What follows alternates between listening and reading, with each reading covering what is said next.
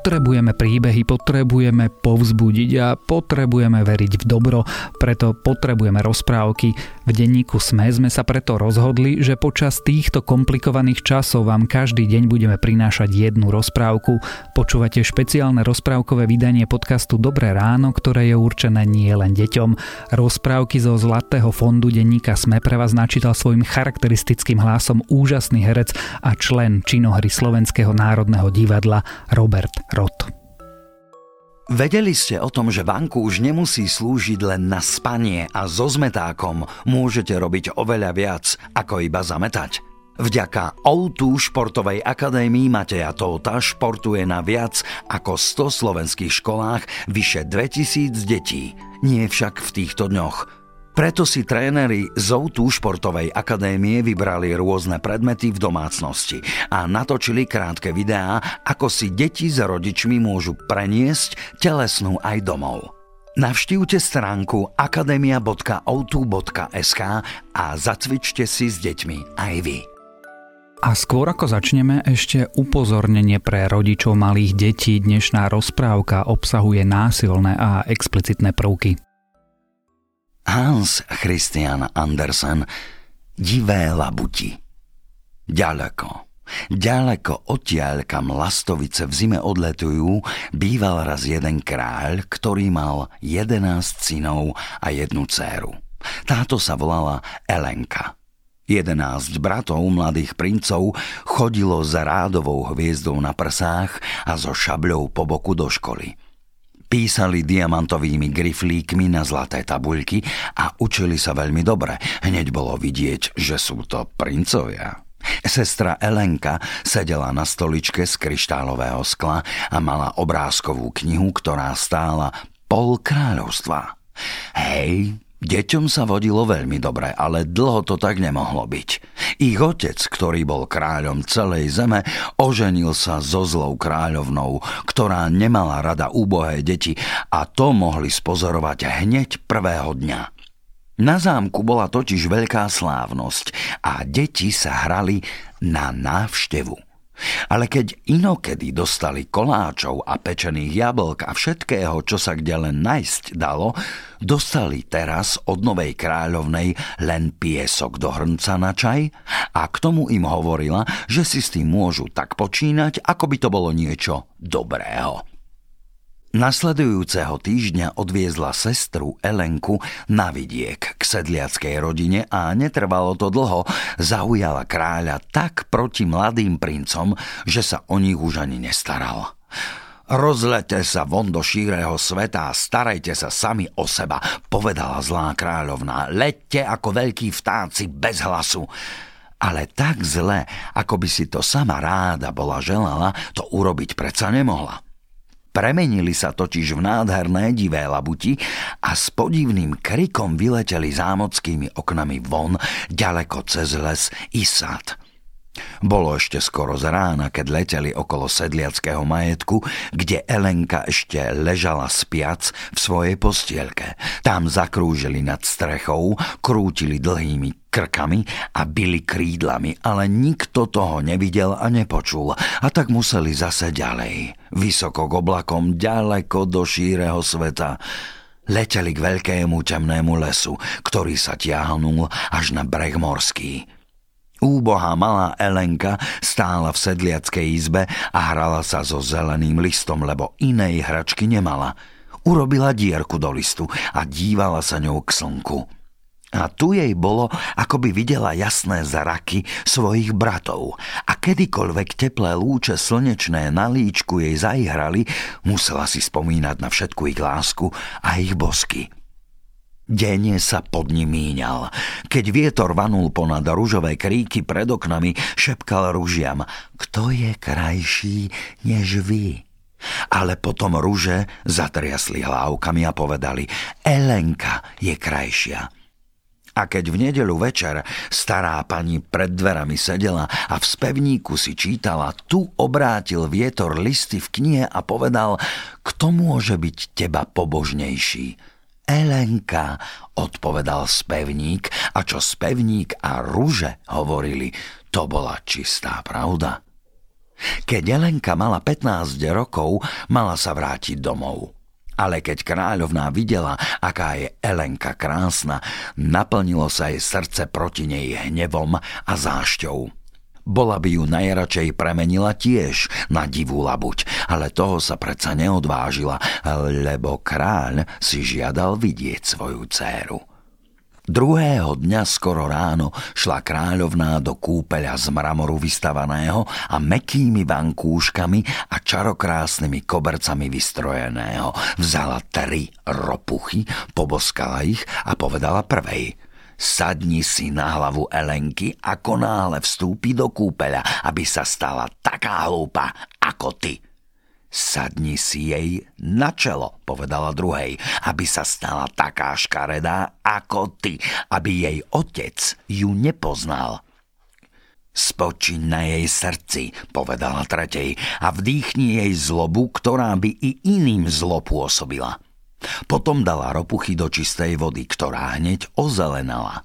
Zavolala Elenku, vysvliekla ju a nakázala jej, aby vstúpila do vody. Ako náhle sa Elenka ponorila, vložila jej jednu ropuchu do vlasov, druhú na čelo a tretiu na srdce.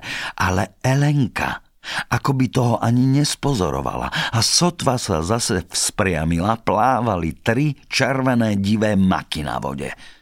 Keby žaby neboli bývali jedovaté a vyboskané od bosorky, boli by sa premenili na tri rúže, ale stali sa kvetmi predsa, pretože ležali na hlave a na ňadrách Elenky. Bola veľmi pobožná a nevinná a preto čary nemali moci nad ňou. Keď to zlá kráľovná videla, natrela Elenku šťavou zo škrupín orechových, takže bola celá čiernohnedá. Krásnu tvár jej pomazala pachnúcou masťou a roztrapatila jej nádherné dlhé vlasy, takže nebolo možné poznať v nej krásnu, dobrú Elenku. Keď otec ju takto uvidel, veľmi sa naľakal a s určitosťou vyhlásil, že nie je jeho dcérou. Nikto sa k nej nehlásil, len pes, ktorý ležal v dvore na reťazi a lastovice, ale to boli len úbohé zvieratá, ktoré museli mlčať. Neborka Elenka plakala a myslela len na svojich jedenástich bratov, ktorí všetci zmizli. Zarmútená vykradnula sa zo zámku a putovala celý deň cez polia a močiare, až prišla do veľkého lesa. Nevedela ani kam chce, ale vo svojom veľkom zármutku zatúžila po svojich bratoch, ktorí tiež ako ona boli vyhnaní do šíreho sveta. Chcela ich teraz vyhľadať. Nebola ešte dlho v lese, keď nastala noc. Poblúdila celé z cesty a nevedela kade kam. Tu si ľahla na meký mach, odriekala svoju večernú modlitbu a oprela hlávku na kmeň. Bolo celé ticho, vzduch bol meký a jemný. Všade dookola v machu žiarili svetlušky, podobajúca zelenkastým plamienkom a keď sa Elenka poľahunky dotkla jednej vetvičky, padali jej žiarivé svetlušky ako hviezdny dážď do dlaní. Celú noc jej snívalo o jej bratoch. Hráli sa ako deti, písali diamantovými griflíkmi na zlaté tabuľky a prezerali si skvostnú knihu pohádok, ktorá stála pol kráľovstva, ale na tabuľky nepísali teraz už ako kedysi samé čiarky, ale smelé skutky, ktoré previedli a všetko, čo videli a skúsili. A v knihe pohádok všetko ožilo. Vtáci spievali, ľudia vystupovali z knihy a hovorili Zelenkou a s jej bratmi, ale keď sa list obrátil, skočili rýchlo zase naspäť, aby v obrázkoch nenastal neporiadok. Keď sa prebudila, stálo slnko už vysoko na nebi. Elenka ho nemohla vidieť, lebo vysoké stromy rozkladali svoje konáre husto dookola, ale lúče hrali tam hore ako zlatý flór. Skvostná vôňa prúdila zo zelených listov a vtáci priskakovali bližšie. Div sa Elenke na ruku neusadzovali. Počula vody šumeť, lebo v lese bolo dosť žeriedel, ktoré sa stiekali do jedného rybníka, na dne ktorého sa ten najkrajší piesok ligotal. Všade dookola bujnela živá húšťava, ale na jednom mieste urobili jeleni veľký otvor a tým išla Elenka k vode, do ktorej sa zahľadela. Voda bola taká jasná, že keby vietor vetvami nehýbal, bola by musela veriť, že konáre a stromy sú na dne namaľované.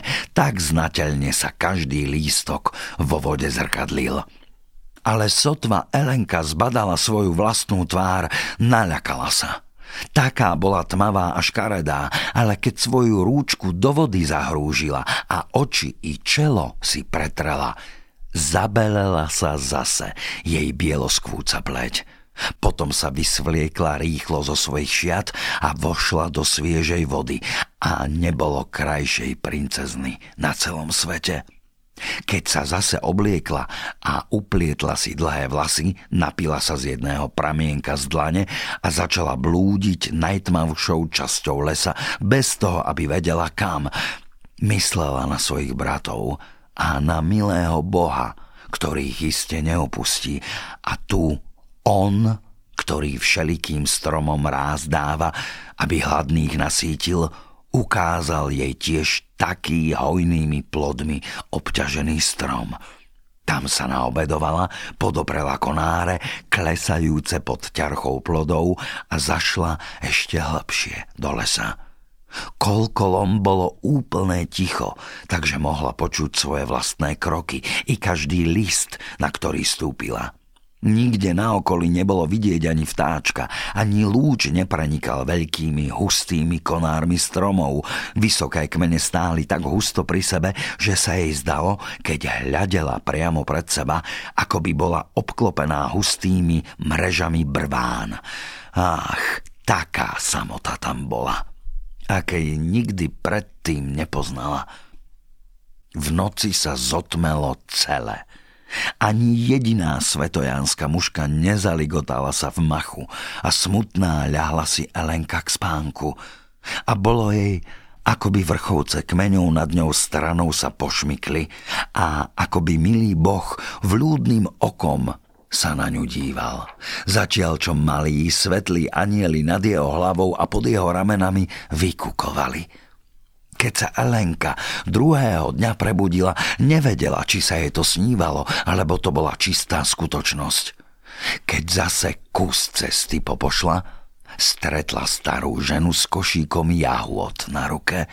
Starenka jej dala hrst jahôd a Elenka sa jej pýtala, či nevidela jedenástich princov lesom uháňať. Nie, odpovedala starenka, ale včera som videla jedenásť labutí so zlatými korunami na hlavách tu cez potok plávať. Doviedla Elenku kus cesty ďalej k nízkemu svahu. U jeho pety potok plynulo. Stromy na brehu splietli svoje dlhé listnaté konáre a keď následkom svojho prirodzeného rastu nemohli na seba dosiahnuť, tu vytrhli svoje korene zo zeme a vyseli nad vody s konármi do seba vpletenými. Elenka sa rozlúčila so starenkou a išla pozdĺž potoka, až tam, kde ústil do šíreho, otvoreného mora.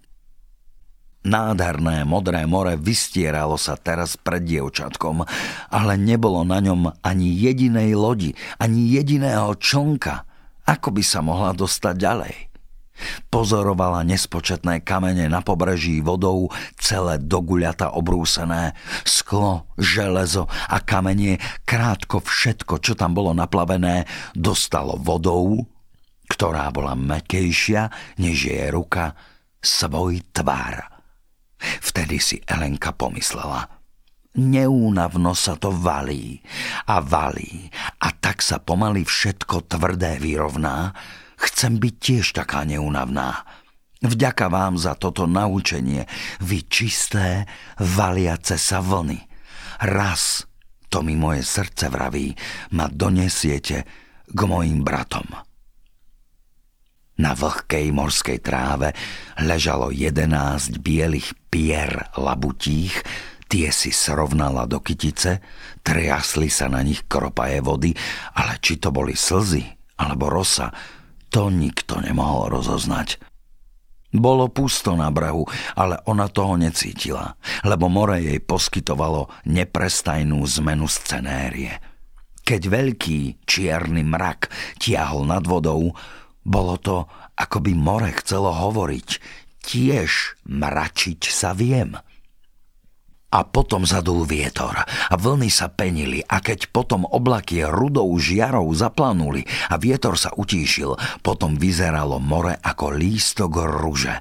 Hneď bolo zelené, hneď biele, ale nech akokoľvek kľudne a pokojne more odpočívalo, predsa sa na brehu objavoval vždy nový ruch. Voda sa dvíhala a klesala tížko ako prsá spiaceho dieťaťa. Keď slnko bolo na západe, spozorovala Elenka jedenáct divých labutí so zlatými korunkami na hlavách, ako priletovali na pevninu. Jedna za druhou plávala, že to tak vyzeralo ako dlhá biela stuha. Vtedy vybehla hore na svach a za kriakom sa skryla. Labuti sa sniesli celé blízko k nej a byli svojimi veľkými bielými peruťami. Sotva slnko zmizlo za obzorom, spadli im zrazu rúšky labutie a stálo tam jedenáct krásnych princov, Elenkyných bratov. Elenka skríkla hlasne, lebo napriek tomu, že sa tak veľmi zmenili, predsa vedela hneď, že sú to oni. Cítila, že to musia byť oni a poponáhľala sa im v ústrety a okolo hrdla im padnúc menovala ich podľa mien. A keď bratia svoju sestričku, ktorá v tej dobe tak vyrástla a skrásnila, videli a poznali, zaradovali sa veľmi. Smiali sa a plakali naraz a skoro sa spolu dorozumeli, aká zlá bola ich macocha na nich. My, bratia, povedal najstarší z nich, musíme lietať v tvaroch divých labutí, dokiaľ slnko na nebi svieti a len vtedy, keď zajde, dostávame zase svoju ľudskú podobu. A preto musíme vždy toho dbať, aby sme pred slnka západom vždy cítili pod nohami pevnú pôdu, lebo keby sme ešte v tej dobe hore pod oblakmi lietali, sleteli by sme v tvare ľudí dolu do hlbiny. Tu nebývame, ale tam za morom, kde je práve tak krásna zem ako tu, ale cesta tam je veľmi ďaleká. Musíme leteť cez Veľké more a nestretneme žiadon ostrov na ceste, kde by sme mohli prenocovať. Len osamelý malý útes skalný vyčnieva z vln práve tak veľký, že v hustom shluku jeden popri druhom si tam môžeme odpočinúť. Pri prílive strieka voda nad nami, ale i tak sme milému Bohu za to povďační. Tam prenocujeme v svojej ľudskej podobe, bez ktorej by sme svoju drahú vlast ani vidieť nemohli, lebo dva najdlhšie dni potrebujeme k letu – len raz za rok je nám dovolené navštíviť domov. Tam smieme 11 dní zostať a preleteť veľký les, v ktorom môžeme vidieť zámok, v ktorom sme sa narodili a kde náš otec býva. Ako aj vysokú kostolnú väžu, u ktorej spí naša milovaná matka k väčšnému snu pochovaná. Tam sa nám zdá, ako by stromy a kere boli nám naklonené. Tam uháňajú kone cez ďaleké roviny, ako sme to výdali v svojej mladosti. Tam spievajú uhliari svoje staré piesne, pri ktorých sme v detstve tancovali. Tam nás to vždy zase ťahá a tam sme i teba našli, sestrička naša drahá. Dva dní smieme tu ešte zostať, potom musíme zase ďaleko za more do onej nádhernej zeme, ktorá však nie je našim domovom. Ako máme však teba vziať so sebou, keď nemáme ani lodi, ani člnka? Čo môžem urobiť, aby som vás vyslobodila? Pýtala sa sestra. Zabávali sa spolu skoro celú noc, len málo hodín sniesol sa spánok nad ich očami. Elenka sa prebudila šumotom krídel labutích, ktoré nad ňou zašumeli. Na labuti zase premenení bratia krúžili vo veľkých oblúkoch vždy vyššie a vyššie, až celé zmiznuli. Ale jeden z nich, Ten najmladší zostal so sestrou. Položil hlavu na jej lono, ona hladkala jeho peruti a zostali celý deň spolu. K večeru prileteli zase ostatní a sotva slnko zapadlo, stáli tam zase v svojej prirodzenej podobe. Zajtrá zase odletíme odtiaľto a nesmieme sa po celý rok vrátiť, ale teba tu nechať nemôžeme. Máš odvahu ísť s nami? Moja ruka je dosť silná, aby ťa preniesla cez les. Či by krídla nás všetkých nemali sily, aby more s tebou preleteli? Áno, vezmite ma so sebou, povedala Elenka. Celú noc strávili tým, aby z prúžných vrbových prútikov a tuhých trstín uplietli veľkú sieť. Do tej si Elenka ľahla. A keď slnko vyšlo a bratia boli zase na labuti premenení, tu uchytili sieť svojimi zobákmi a vyleteli s drahou sestrou, ktorá tížko spala, vysoko do oblakov. Slnečné lúče padali jej priamo do tvári – tu sa vzniesla jedna z labutí nad jej hlavu, aby ju zatienila svojim krídlom. Keď sa Elenka prebudila, boli už ďaleko vzdialení od zeme a ona myslela, že ešte sníva. Tak sa jej to zdalo čudné, že tak vysoko letela unášaná nad morom vzduchom. Vedľa nej ležala kytička zrelých jahôd a viazanička vonných korienkov. Tieto sobral najmladší brat a jej ich tam položil. Usmiela sa naň vďačne, lebo ho dobre poznala. On to bol, ktorý letel nad ňou a ju svojou perúťou zacloňoval.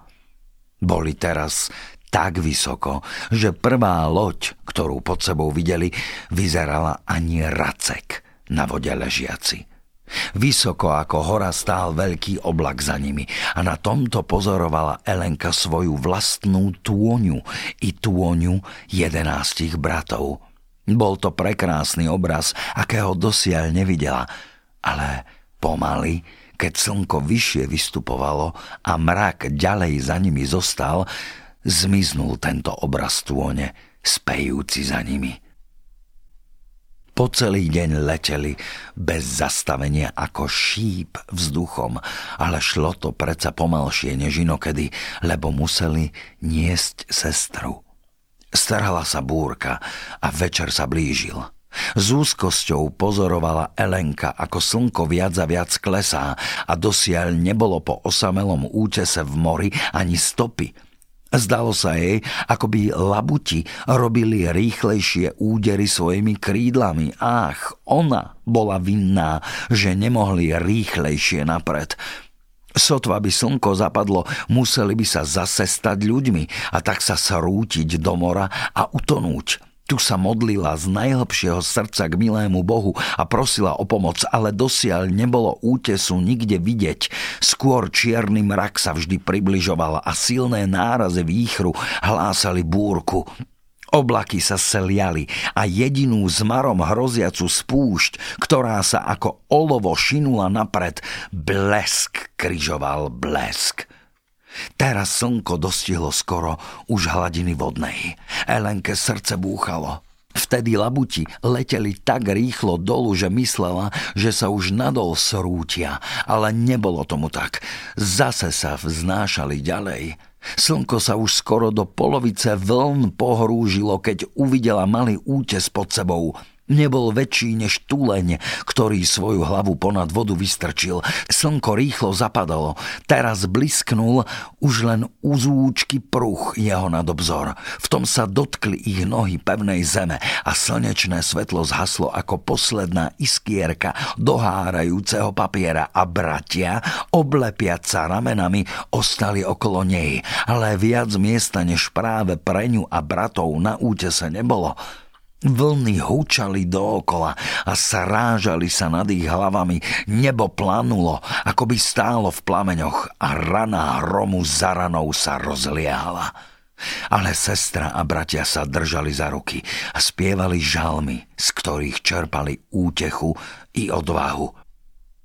Keď svitalo, bol vzduch čistý a tichý a sotva slnko vyšlo, leteli labuti s Elenkou zase ďalej – More sa ešte dulo, takže hore nad morom plávajúcim sa zdalo, ako by biele peny na temnozelenom prúde boli milióny labutí na vode plávajúcich. Keď slnko vystúpilo vyššie, spozorovala Elenka vo vzduchu, plávajúc pred sebou kraj hôrnatý s lisnúcimi sa končiarmi ľadovými. A ich stredom tiahnul sa zámok niekoľko míl dlhý a s niekoľkými radmi stĺpcov nad sebou. V hĺbke vlnili sa palmové lesy a vzácne kvety, veľké ako mlinské kolesá. Elenka sa pýtala, či táto zem je cieľom ich cesty, ale labuti len potriasali hlavami, lebo to, čo videla, bol nádherný, neprestajne sa meniaci oblakový zámok víly Fata Morgany. Tam nesmel nikto z ľudí prísť.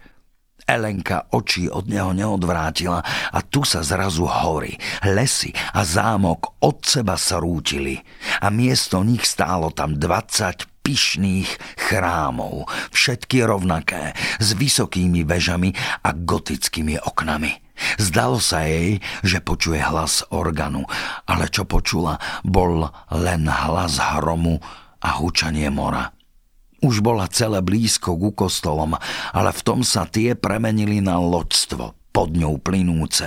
A keď sa zase pozerala dolu, boli to len morské hmly nad vodou sa ťahnúce. Večná zmena sa naskytovala jej očiam, ale v tom už uvidela skutočnú zem, ku ktorej smerovali. Tam dvíhali sa nádherné modré hory s cedrovými lesami, zámkami a mestami a dlho pred slnka západom sedela Elenka na skale pred veľkou jaskyňou, obrastenou jemnými úponkovitými rastlinami. Vyzeralo to, ako by to boli tkané koberce. Teraz uvidíme, čo sa ti bude dnes v noci snívať, povedal k nej najmladší brat a ukázal jej spálňu. Daj nebo, aby sa mi snívalo, ako by som vás mohla oslobodiť, povedala ona. Táto myšlienka ju neprestajne zamestnávala. Modlila sa vrúcne k Bohu o pomoc. Bá, i v spánku modlila sa v duchu ďalej. Tu jej bolo, ako by letela vysoko vzduchom k oblačnému zámku víly Fata Morgany a ako by jej víla vychádzala v ústrety, krásna a žiarivá a predsa len starenke z lesa podobná, ktorá jej dala jahody a rozprávala jej o labutiach so zlatými korunami. Tvoji bratia môžu byť vykúpení, vravela, ale či tiež máš odvahu a vytrvalosť k tomu. Voda je síce tiež mekejšia než tvoje rúčky a predsa kameň pretvorí, ale nepocíti bolesti, ktorú by tvoje rúčky vytrpieť museli. Voda nemá srdce a nepocíti úzkosti a muky, ktoré ty musíš vytrpieť. Vidíš tu tie prhľavy v mojej ruke? Toho druhu ich mnoho rastie v okolí jaskyne, v ktorej spíš. Len tieto, a ktoré z hrobov na hrobitové rastú, sú tie pravé. To si dobre zachovaj. Len tie musíš trhať, i vtedy, keby sa ti plusgiere na rukách zrobili. Potom musíš prhľavy nohami trhať. Potom dostaneš ľan, z ktorého jedenáct pancierových košiel s dlhými rukávmi napliesť a ušiť musíš. Tieto hoď na jedenáct labutí a kúzlo bude zrušené. Ale pamätaj si dobre, že od počiatku tejto práce až do okamihu, kedy ju skončíš, čo by i roky to boli, ani slovíčka nesmieš prehovoriť. Prvé slovo, ktoré by splynulo z tvojich rtov, prešlo by ani smrtiaca dýka srdcom tvojich bratov. Na tvojom jazyku visí ich život – to si dobre pamätaj. Víla sa dotkla Elenkinej ruky preľavou, ruka zahorela pod ňou ani oheň, takže Elenka sa prebudila. Bol jasný deň a práve na mieste, kde spala, ležala prehľava, ktorú vo sne videla. Vtedy padla na kolená, ďakovala milému Bohu a vyšla z jaskyne, aby hneď s prácou svojou začala – Oboma rukami zasiala do škaredých prhláv, ktoré ju pálili ako oheň a skoro boli jej ruky i ramená plné veľkých plusgierov, ale rada to chcela vytrpieť, len aby tam svojich bratov mohla vykúpiť. Potom začala prhlavy trhať i bosými nohami a začala z nich priasť zelený ľan. Po západe slnka prešli bratia a veľmi sa naľakali, keď shľadali, že Elenka zanemela. Spočiatku mysleli, že je to nové kúzlo ich macochy, ale keď videli jej ruky, pochopili, že sa to deje kvôli ním. Najmladší brat začal plakať a kam slzy jeho padli, tam nepocítila Elenka žiadnej bolesti a plus giere zmiznuli. Celú noc strávila prácou, lebo nenachádzala pokoja, dokiaľ by bratov nevykúpila. Celý druhý deň za neprítomnosti bratov sedela o samote, ale nikdy jej čas tak rýchlo nemíňal. Jedna pancierová košeľa bola už hotová a hneď začala s druhou. Zrazu zaznel lovecký roh na horách. Zachvátil ju strach, lebo zvuk sa vždy viac a viac blížil. Teraz počula i brechot psov a rýchlo zbehla do svojej jaskyne. Sviazala prhľavy, ktoré už nasbierala a nalámala do viazaničky a posadila sa na ňu. Zrazu vyskočil z húšťavy veľký pes a hneď za chvíľu boli všetci polovníci okolo jaskyne schromaždení a najkrajší z nich bol kráľ tejto zeme. Pristúpil Gelenke, jak ju nevidel krajšieho dievčaťa. Ako si sa dostala sem, krásna žena? Pýtal sa.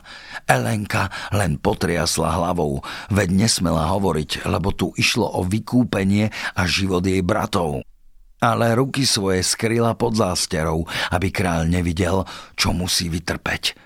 Poď so mnou, povedal kráľ, tu zostať nesmieš. Keď si taká dobrá, ako si krásna, chcem ťa obliecť do hodvábu a zamatu. Vsadím ti zlatú korunu na hlavu a budeš bývať v mojom najkrajšom zámku a s tým ju podvihol na svojho koňa.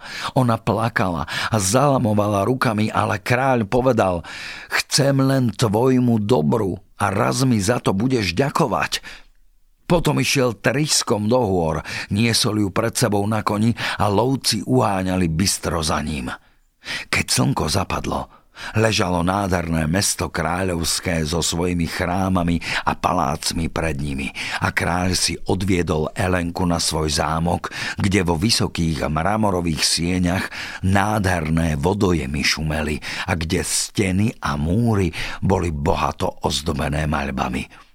Ale ona nemala preto smyslu, len plakala a trúchlila – bez vôle dala sa komorným obliecť do kráľovských šiat, napliesť si perál do vlasov a navliecť si rukavice na popálené ruky. Ako tam stála v plnej nádhere, bola tak oslnivé krásna, že dvor sa ešte hlbšie pred ňou uklonil a kráľ si ju zvolil za svoju nevestu, ačkoľvek arcibiskup hlavou vrtel a šuškal, že tá krásavica z lesov je iste len bosorka, ktorá zrak kráľov zaslepuje a srdce mu poblázni. Ale kráľ toho nedbal. Kázal, aby hudba zaznela a aby boli donesené najvzácnejšie pokrmy a aby najkrajšie dievčatá pred ňou tancovali. A potom ju nádhernými sadmi odviedli do nádherných komnat ale ani úsmev neobjavil sa na jej tvári, ani v očiach, ktoré javili len nekonečný žiaľ. Teraz otvoril kráľ hneď vedľa jej komnaty tesnú malú komórku, kde mala spať. Táto bola ovešaná najdrahocennejšími zelenými kobercami a na vlas sa ponášala na jaskyňu, kde kráľ Elenku našiel – na zemi ležalo niečo ľanu, ktorý už bola upriadla z prehľavy a pod prikrývkou ležala už jedna hotová pancierová košeľa. Všetko to bol vzal jeden z lovcov so sebou ako zvláštnu pamiatku. Tu sa môžeš vmyslieť v svoj drievný domov, povedal kráľ. Tu máš prácu, ktorou si sa zamestnávala. V terajšej nádhere ťa poteší, keď si kedy tedy spomenieš na onú dobu.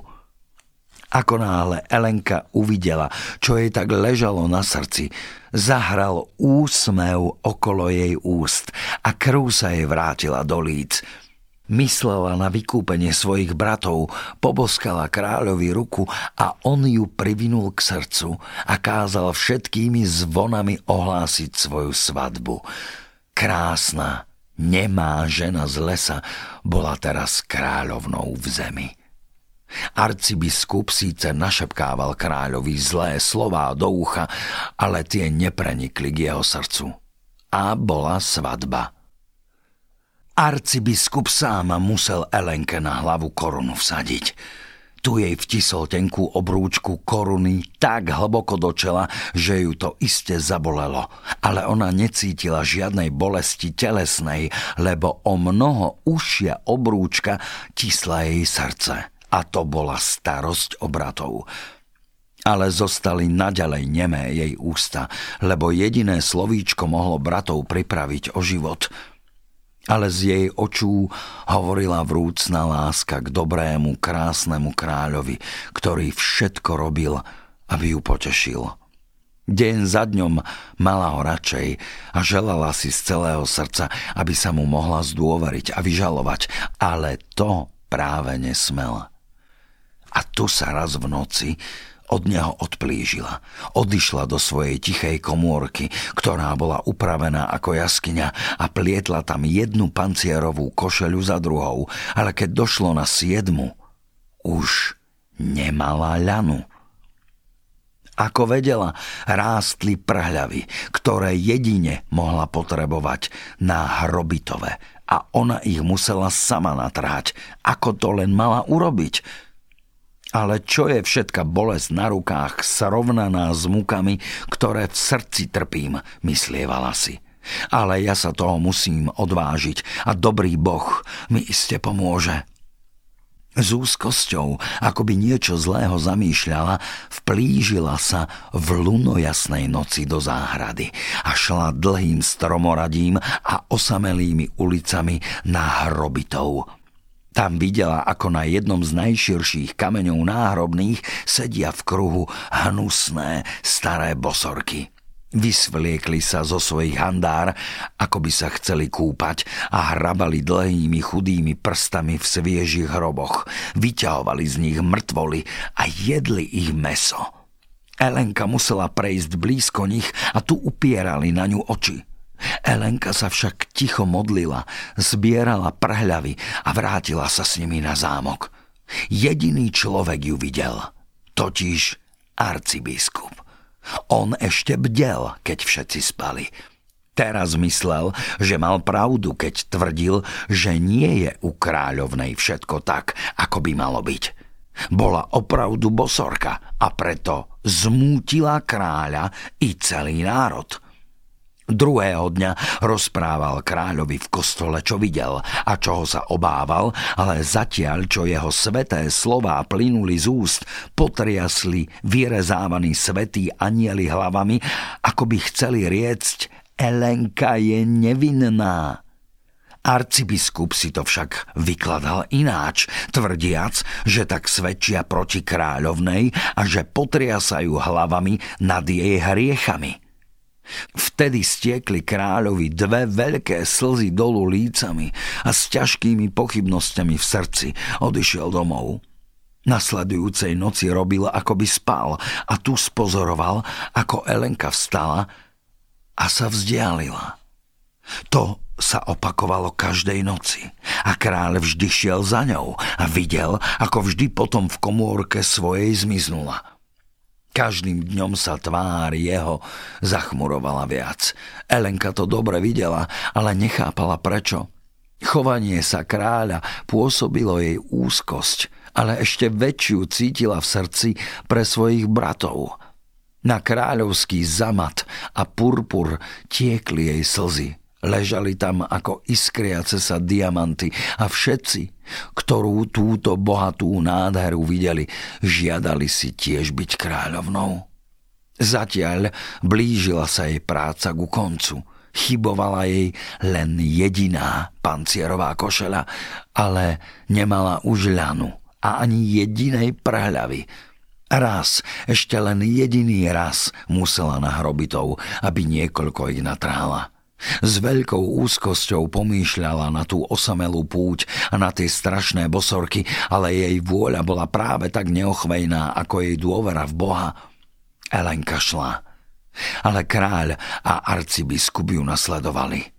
Videli, ako vchádza do vrát hrobitovných, ako v nich mizne a keď pokročili bližšie, uvideli bosorky na hrobných kameňoch práve tak, ako ich Elenka výdavala. Vtedy kráľ v úzkosti sa obrátil, lebo sa domnieval, že ona je medzi nimi, ona, ktorej hlava na jeho ňadrách odpočívala. Ľud sám nech vysloví rozsudok, povedal a ľud ju odsúdil k upáleniu na hranici. Z nádherných komnát bola teraz odvlečená do tmavej vlhkej diery, kde vietor prefúkoval mrežami. Miesto zamatu a hodvábu dali jej viazanicu prhľav, ktoré nazbierala. Na tie musela hlavu položiť a tvrdé pálčivé košele pancierové mali jej byť ložom i prikryvkou. Ale nemohli jej dať nič milšieho – Chopila sa hneď svojej práce a modlila sa vrúcne k Bohu. Na uliciach sopliaci spievali posmešné pesničky o nej. Nikto ju ani vľúdnym slovom nepotešil. Tu k večeru zrazu udrela labutia peruť na mreže. Bol ta jej najmladší brat, ktorý konečne sestru našiel – Zaplakala hlasne radosťou, hoci vedela, že budúca noc bude jej noc posledná, ale teraz jej práca bude skoro skončená a bratia sú už na blízku. Teraz prišiel i arcibiskup, aby s ňou strávil jej posledné chvíle, lebo bol to kráľovi prislúbil. Ale Elenka zavrtela hlavou a prosila ho pohľadom a posunkom, aby zase odišiel lebo Elenka v tejto noci musela ukončiť svoju prácu, ináč by bolo všetko marné, všetko, bolesť, slzy i bezsenné noci. So zlými slovami vzdialil sa arcibiskup, ale úbohá Elenka vedela dobre, že je nevinná. Malé myšky behali pod láške a privliekali jej prhľavy k nohám, aby jej tiež trochu pomohli – Drost si sadol na mrežu okna a spieval celú noc tak krásne a vesele, ako len vedel, aby Elenka nestratila odvahy. Hodinu pred východom slnka sotva sa brieždilo, objavilo sa 12 bratov pred zámkom a žiadali, aby boli pripustení ku kráľovi. Ale bolo im odpovedané, že je to nemožné, že vraj je ešte noc, kráľ spí a nesmie byť prebudený. Ale bratia prosili a hrozili, až prišla stráž. Ba i kráľ sa dostavil a pýtal sa, čo znamená ten krik a hluk, ale v tejže chvíli slnko vyšlo a bratov už nebolo vidno. Len nad zámkom odletelo jedenáct divých labutí. Z brán meských valil sa teraz všetok ľud, aby videl, ako budú bosorku páliť. Chudý kôň ťahol vozík, na ktorom Elenka sedela. Obliekli ju do sukne z domáceho, hrubého plátna – jej nádherné dlhé vlasy splývali jej rozpustené dolu z krásnej hlavy. Jej líca boli na smrť bledé, pery sa pohybovali v tichej modlitbe a jej prsty dosiaľ plietli zelený ľan. Ani na ceste k popravisku neprerušila svoju prácu, lebo desať košiel pancierových ležalo hotových u jej nôh a na jedenástej plietla so zimničnou pilnosťou. Hľadte, že na bosorku, ako mrmle čo si pred sebou. Ani spevníka v ruke nemá, sedí tam len so svojimi hnusnými kúzlami. Mali by sa jej roztrhať na tisíc kusov. Všetko sa tislo k nej a chcelo jej dielo z rúk vytrhnúť. V tom priletelo jedenásť divých labutí. Sadlo si dookola na voz a bylo veľkými bielými peruťami. Zástup ľudí naľakano ustúpil. To je znamenie z neba, že je nevinná.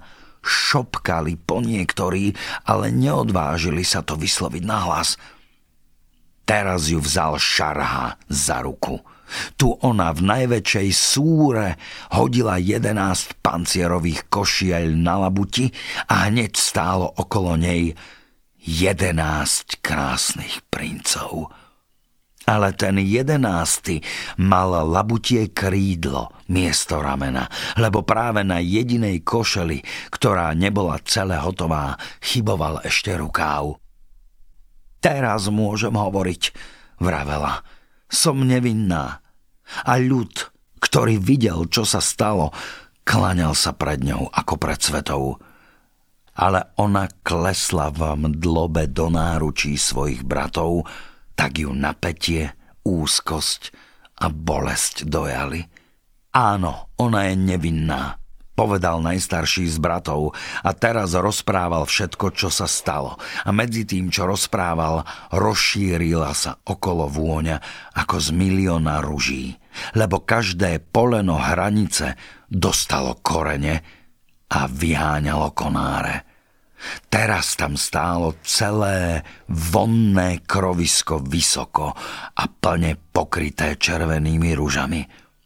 Ale najvyššie sedela veľká, biela, svietiaca kvetina, ktorá žiarila ani hviezda. Túto si otrhol kráľ a položil ju na prsia Elenkine. A ona sa prebudila s mierom a blaženosťou v srdci a všetky zvony chrámové začali samé od seba zvoniť. Vtáci prilietali v zástupoch a bol to svadobný sprievod k zámku. Tak krásny, akého posiaľ žiadon kráľ ešte nevidel.